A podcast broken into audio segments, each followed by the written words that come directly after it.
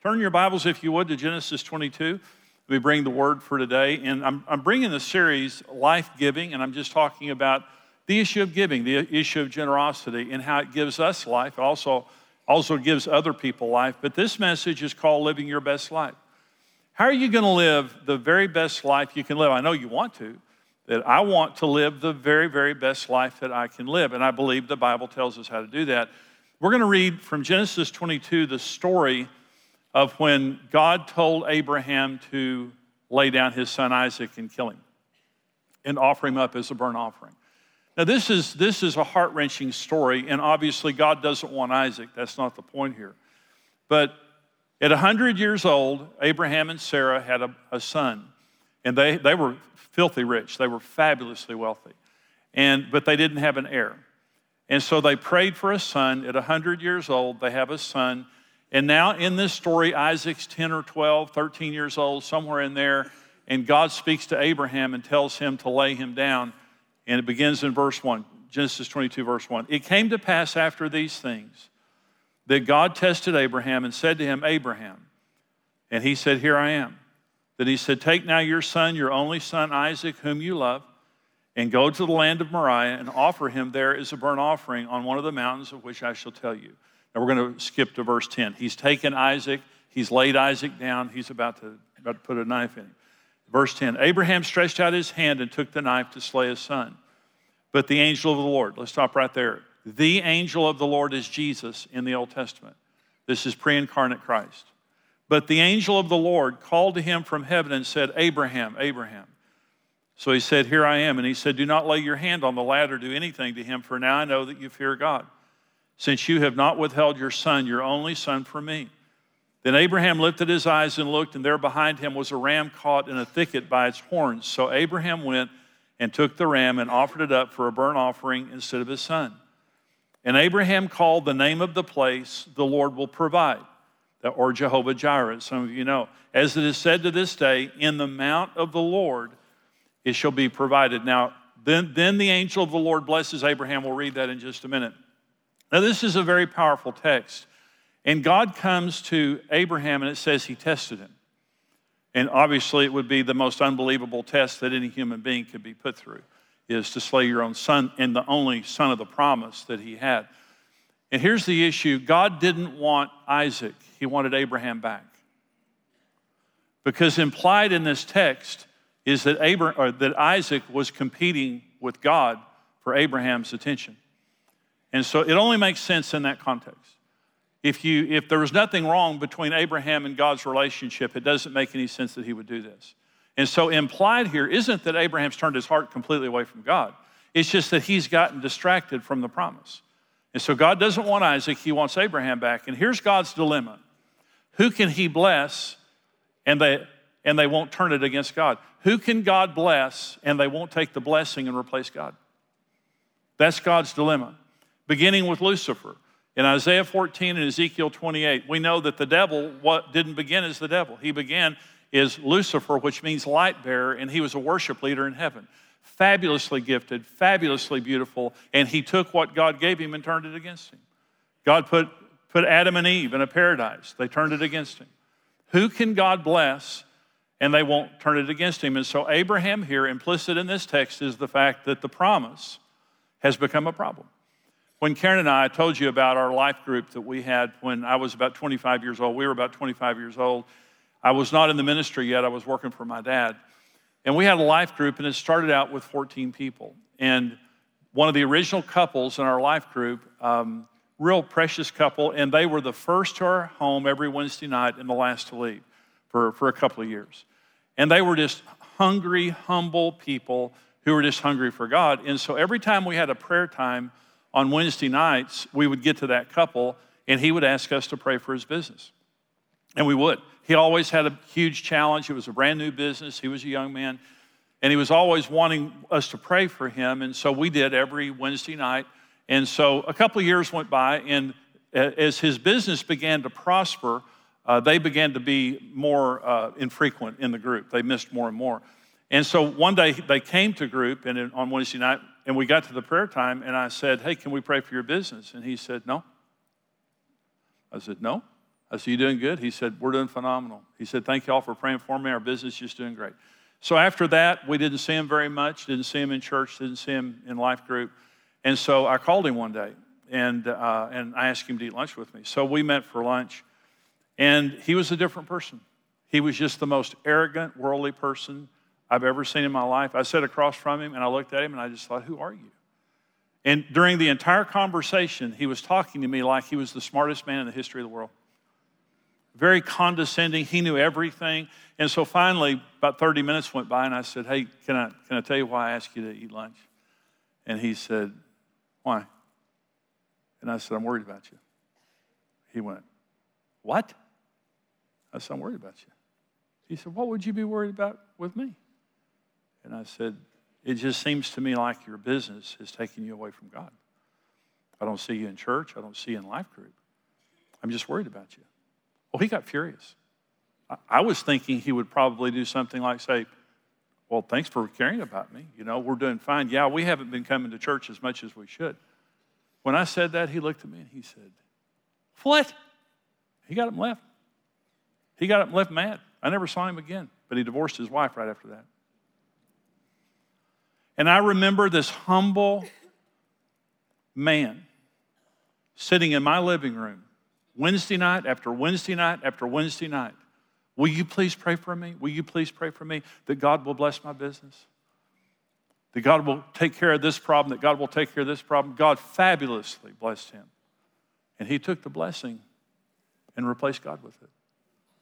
It's the history of the world, it's the history of mankind. Who can God bless? And they won't take the blessing and replace God. I want to be a person that God can bless, and I won't use it against him. I'll use it to serve him. Abraham was a good man, and he laid his son down in proof of the fact that God was first in his life. And when he laid him down, this is what it says in verse 14 Abraham called the name of the, that place, the Lord will provide. By the way, that's the Temple Mount in Israel, that's Mount Moriah. As it is said to this day, in the mount of the Lord it shall be provided. Now, listen, this is not a historical statement. This is not saying, yes, yes, Abraham laid Isaac down on the Temple Mount, yeah, and, and the Lord provided for him. That's not what this is saying. This is saying a spiritual truth that whenever we lay down our best for God, He gives us His best provision. As it is said to this day, when you take your Isaac to the Temple Mount, God will release His best in your life. And this is the blessing now that God spoke over Abraham. Listen to this blessing. As soon as he had laid Isaac down, here's the blessing. This is verse 15. The angel of the Lord called to Abraham a second time out of heaven and said, By myself I have sworn, says the Lord, because you have done this thing and have not withheld your son, your only son, blessing I will bless you, and multiplying I will multiply your descendants as the stars of the heaven and as the sand which is on the seashore, and your descendants shall possess the gates of their enemies. In your seed, all the nations of the earth shall be blessed because you have obeyed my voice. Anybody like that blessing? Not, not only did Abraham receive the blessing, his descendants did. They're still being blessed today because of this blessing here. I want to say something to us. As, as we are making decisions about our faith, it's not just about us, it's about our descendants. I want to leave my children a legacy of faith. I don't know how much money I'll leave my kids, and I think they're in this service, so I'm not going to talk about that much, but but I'm going to leave them a legacy of faith. I grew up in a home that my parents weren't believers. And they, they became believers. I led my parents to Christ when I was in my 30s. And, but I, we never prayed, we never read the Bible. There was no faith in our home. My parents were good people, but they just weren't people of faith. And so when I became a Christian, everything was very, very hard for me as a Christian. And we worshiped earlier, and everybody raising your hands and just the freedom of worship. I grew up in a church. I didn't go to church very much, but when I did, it was a denominational church. There was no expression whatsoever in worship. And we, I came out of a real kind of a stoic family. We were not affectionate. Um, there just wasn't a lot of expression in my family. So Karen and I started going to Trinity Fellowship, which is a charismatic church, worships just like we do here. And we came in, and we were on the back row, and uh, I, lo- I, it terrified me. The worship, it, it, upset me, but I liked it. Some of you know what I'm saying. It, I, it, got, it made me nervous. And there were some pretty crazy people in that church. I'll tell you right, there, there, were, there were some wild ones. So, but I, but I kind of, I liked it. And I would watch kind of some of the crazier ones and I was just thinking, how do they do that? How do you act that crazy and not be embarrassed? You know, that's really what I thought. So, but I wanted to do it, but I didn't want to do it in front of Karen. And so I would wait for Karen to kind of turn her head or close her eyes, and I'd go. then one day I got real brave and went for a twofer. I did, I promise I did. But I remember, I remember the first time I was able to lift my hands in front of my wife. I remember the first time I was able to worship and I didn't care what anybody thought. And I remember my children watching me do that. And now they all worship like that. I remember fellowship, just things that we take for granted. I didn't mind going to church, uh, but I didn't want to be in a small group of people. And so when we started going to Trinity, Karen said, Well, I want us to be in a, in a life group. Uh, and I said, I don't want to be in a life group, Karen. And I don't want people to know my business. And because uh, I, I, was still trying to stop smoking. Uh, i had issues. I, I, did i felt like i was the least spiritual person in the church. I really did. And i didn't want anybody to know my problems. So uh, we went to a small group. Uh, i wear the pants in this family. So karen said i signed us up for a, a class on tuesday night. And i said oh, karen i don't want to do that. I want to do that. And she said well, no we're going to do it. So we went. So we had a little talk in the car before we went in, and I said this, like you have to tell your kids sometimes. I said, Don't tell everything you know when we go in here. when they start going around asking everybody to talk, I don't want you to t- tell everything about us, you know. And so we went in that night, and so everybody introduced themselves in the group and stuff, and um, it came, you know, so we introduced ourselves, and so then the leader of the group said, does anybody play the guitar and could be our worship leader? And Karen said, Oh, Jimmy plays the guitar, he will. My absolute worst nightmare. And the closest thing I knew to a Christian song was In-A-Gadda-Da-Vida. I mean, I was not righteous in my music. So, anyway, everything was so hard. That group changed our life. My life was changed with those precious people. But everything was so hard. Giving was so hard. Everything was so hard. But I'm just glad we didn't give up because our children are saved and serve God. Our grandchildren, we have twin granddaughters about to turn 17 who love Jesus and serve Jesus and who've been raised in a Christian home. We have three grand, grandkids in, in this church in Gateway that are being raised in a Christian home and love Jesus. I didn't realize sometimes when we were going through all those things that I wasn't just fighting for myself. I was fighting to give a legacy of faith to my children and grandchildren.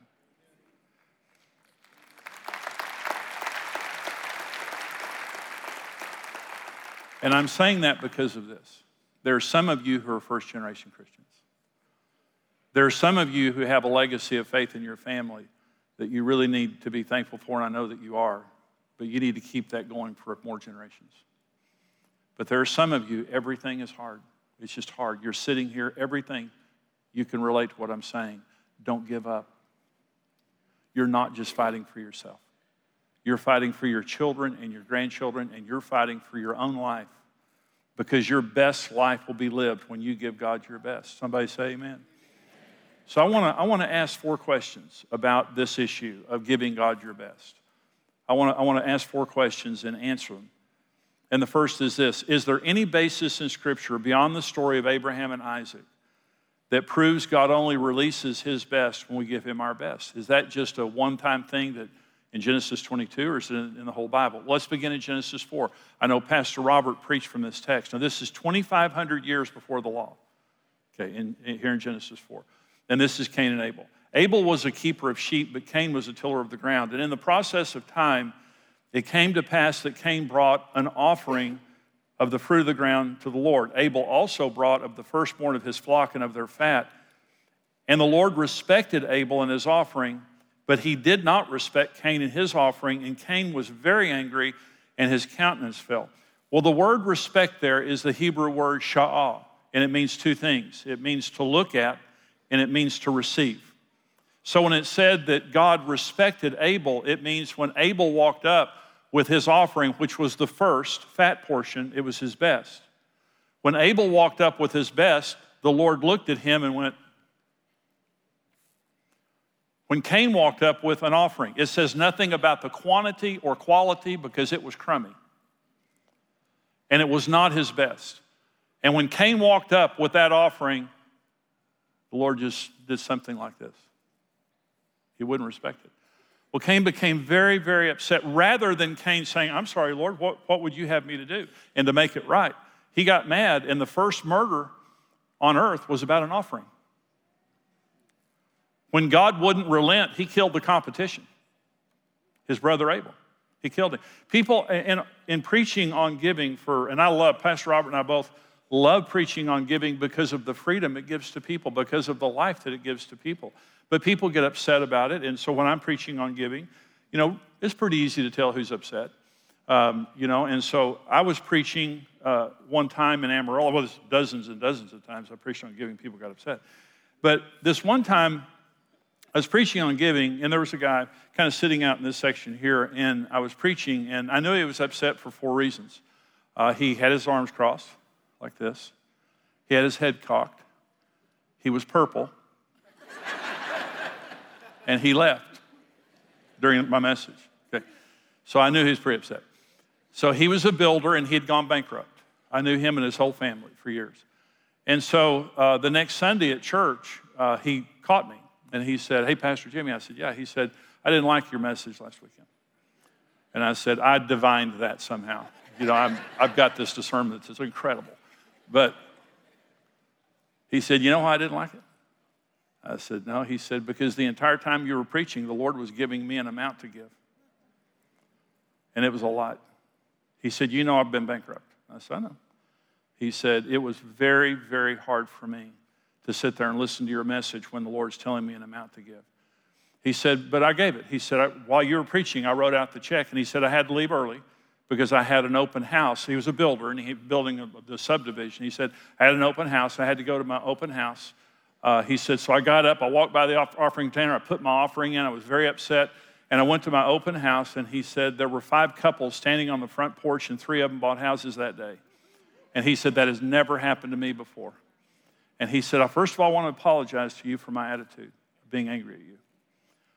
He said, Secondly, I want to thank you because money has always been a bondage in my life, and it's been a barrier between me and God.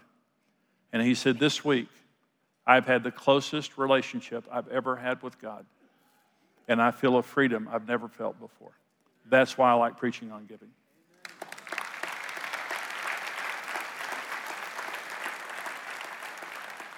And I appreciated his honesty. You know, obviously he had a scar there and he had, he had issues there. But this is a truth. This is a biblical truth beginning in the book of Genesis that God's blessing comes when we give him our best. Proverbs 3.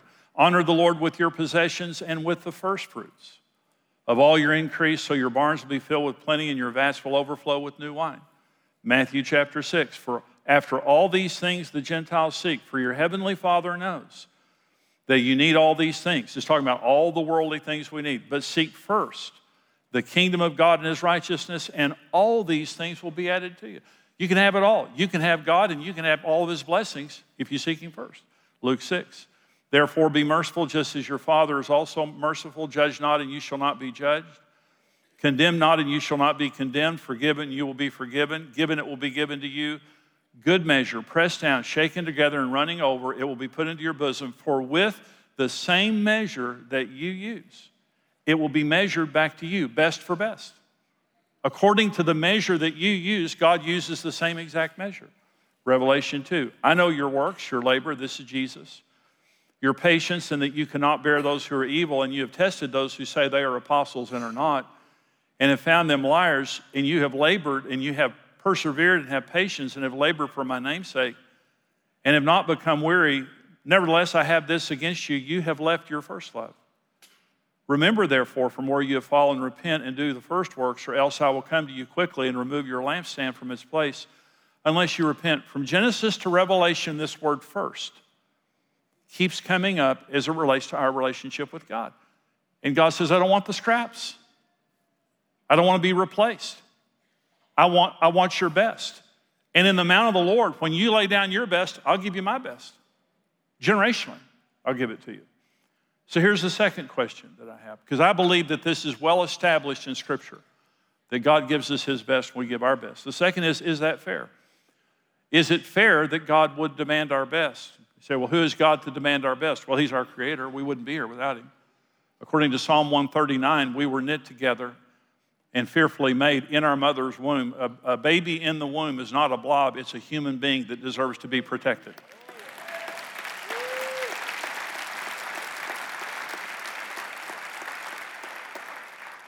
He is our Savior that gave His life for us. No one else did. And He's our Master and Lord. This is what 1 Corinthians 6 says. Flee sexual immorality. Every sin that a man does is outside the body, but he who commits sexual immorality sins against his own body. Or do you not know that your body is the temple of the Holy Spirit who is in you, whom you have from God, and you are not your own? For you were bought at a price.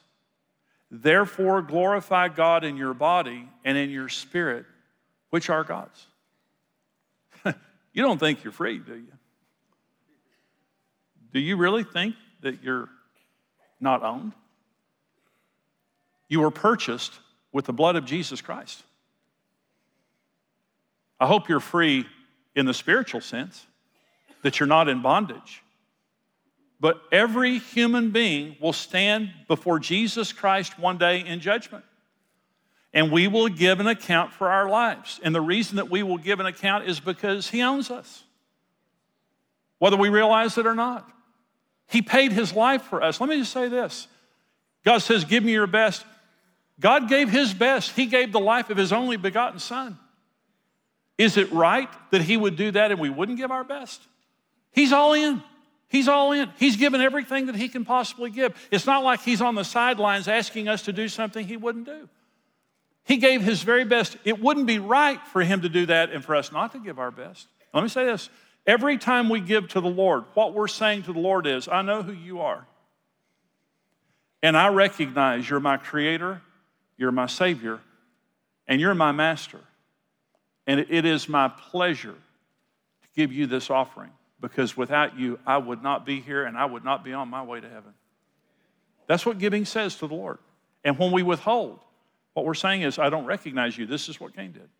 I don't recognize you and who you are. Number three question If God requires our best before he releases his best to us, why isn't that legalism in performance? Isn't God isn't that legalism to say you have to perform in order to get his blessing? Well, first of all, salvation is free, freely available by grace. The Holy Spirit, freely available by grace. Forgiveness of sins, freely available by grace. You don't have to give a nickel to be saved. The, the thief on the cross next to Jesus. I mean, he never did anything righteous. And he all he said to Jesus is, Lord, remember me when you come into your kingdom. And Jesus said, Today you'll be with me in paradise. So to be saved takes a short prayer and nothing at all other than the grace of Jesus Christ. And if you don't know the Lord, I pray at the end of this service, when we open the altar rails, that you'll come down, let someone pray with you to receive Christ or the baptism of the Holy Spirit, forgiveness of sins, it's all free. But understand this it's not about righteousness, it's about relationship. God wants a relationship with us, and it can't happen unless we give. This is Matthew 22. This, they're asking Jesus a question Teacher, which is the greatest commandment of the law, or the great commandment of the law? Jesus said, You shall love the Lord your God with all your heart, with all your soul, and with all your mind. This is the first and great commandment. And the second is like it you shall love your neighbor as you love yourself. On these two commandments hang all the law and the prophets. They said, Lord, what's the greatest commandment in the Bible? He said, Give God all your heart, soul, and mind. Why? To be saved? No. To be in relationship. Could you be married without your spouse giving their best to the relationship? Could you be happily married? And the answer is no. To be happily married, you both have to work at the relationship and sacrificially give into the relationship. Any relationship requires that. But this is Luke 14. Listen to what Jesus says in Luke 14. Now, great multitudes went with him, and he turned and said to them, If anyone comes to me and does not hate his father and mother, wife and children, brothers and sisters, yes, and his own life also, he cannot be my disciple. Now, let me stop there. Jesus would never tell us to hate our family. This is a comparative term that means I will not compete with any human for your affections. Now, if you think that you can be a, now you can be saved, but you can't be close to Jesus and have other people that take you away from him on a regular basis. It just means he comes first. And he's very explicit about it here. He said, and your own life also. If you're selfish and self centered, and you're not willing to put me first in your life, it's just not going to work out that you're going to be a close disciple. You go to heaven, you can be forgiven. Uh, that, that's not a question at all. But the question is could we ever be in a close relationship with Jesus and have people taking us away from him, just like Isaac and Abraham? No. He goes on Whoever does not bear his cross and come after me cannot be my disciple. For which of you, intending to build a tower, does not sit down first to count the cost? Whether he has enough to finish it, lest after he has laid the foundation and is not able to finish, all who see it began to mock him, saying, This man began to build and was not able to finish. Or what king going to make war against another king does not sit down first and consider whether he is able with 10,000 to meet him who comes against him with 20,000? Or else, while the other is still a great way off, he sends a delegation and asks conditions of peace. So, likewise, whoever of you does not forsake all that he has cannot be my disciple. How much? Everything you got. So Jesus says, I want you to count the cost now. Now, you can be saved in an instant of time freely. But if you want to be in a relationship with Jesus, it's going to cost you everything you have. It doesn't mean that we have to get rid of our friends and family. It doesn't mean that we have to give away everything we have. It just means it all belongs to Jesus and He comes first. And He's very explicit about it here. The more you're willing to give your best to Jesus, the closer you'll be to Jesus. It's about relationship. Matthew 6, Jesus said this Do not lay up for yourselves treasures on earth where moth and rust destroy and where thieves break in and steal, but lay up for yourselves treasures in heaven where neither moth nor rust destroys and where thieves do not break in and steal. For where your treasure is, there will your heart be also. Your, the word is passion. Wherever your treasure is, you're putting the best of your life your passion's going to be there. And this is about love. Jesus is madly in love with us. And he wants us to love him in return. And here's what Jesus knows wherever your treasure is, that's where your passion's going to be. And he wants us to be a passionate bride for him. He wants us to be a passionate people. And what he knows is when we're giving our best to him, our heart is with him, our passion is with him, and it's going to stay with him. Listen, givers don't backslide. Givers don't backslide. When you're giving your time, whenever you're giving your talents and your treasures to God, you will never have a problem with being drawn back into the world because your heart is with Him.